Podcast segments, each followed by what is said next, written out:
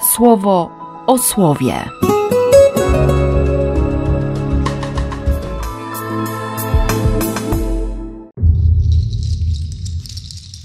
Trzynasty czerwca, poniedziałek.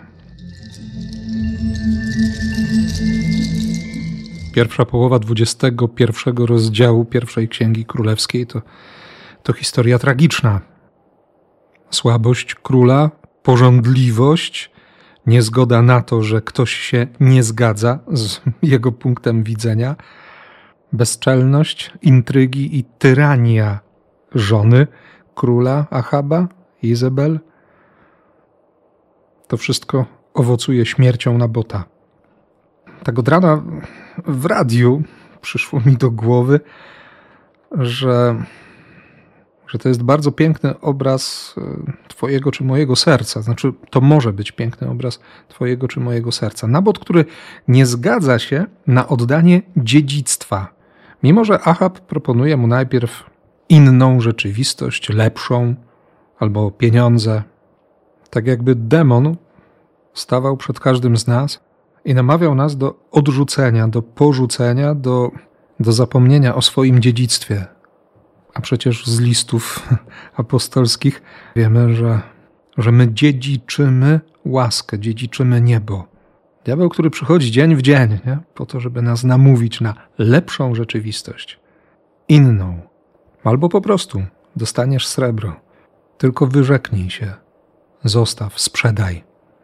I ta wściekłość demona. I co wtedy robisz? Nie? Znaczy, zacząłem się zastanawiać, nad tym, co ja robię. Jak, jak łatwo mi przychodzi nie być tak wiernym jak Nabot. Dla niego trwanie w tej wierności prowadzi go aż do śmierci. Absolutnie niezawinionej, niezasłużonej, bo Izabel znajduje ludzi, którzy, którzy pójdą na układ, którzy zgodzą się z prawem, będącym bezprawiem.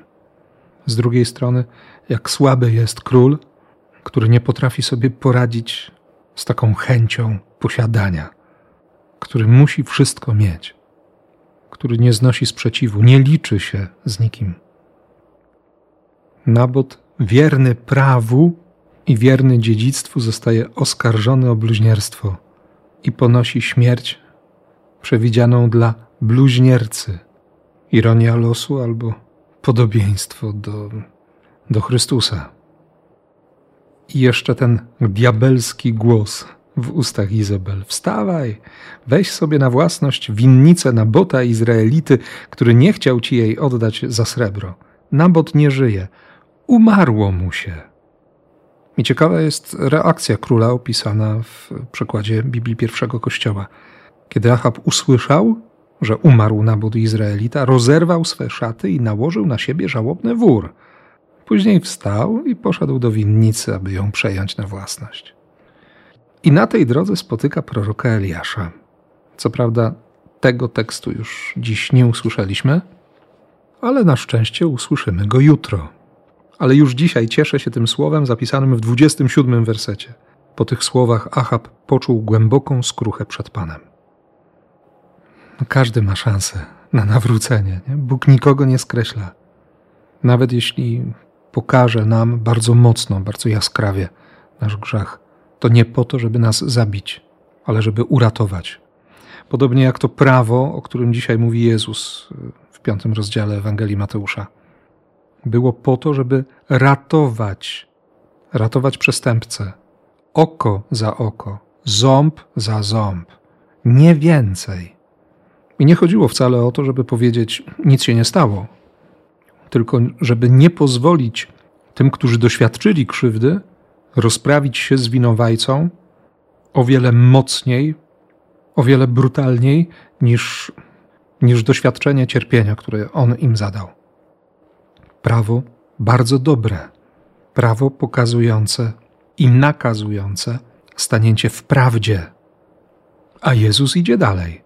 Mówię wam, aby nie występować przeciwko zepsuciu.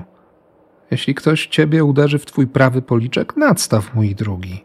Ktoś chce się z tobą sądzić i zabrać twoją suknię, oddaj mój płaszcz. Przymusza cię do przejścia jednej mili, przejdź z nim dwie.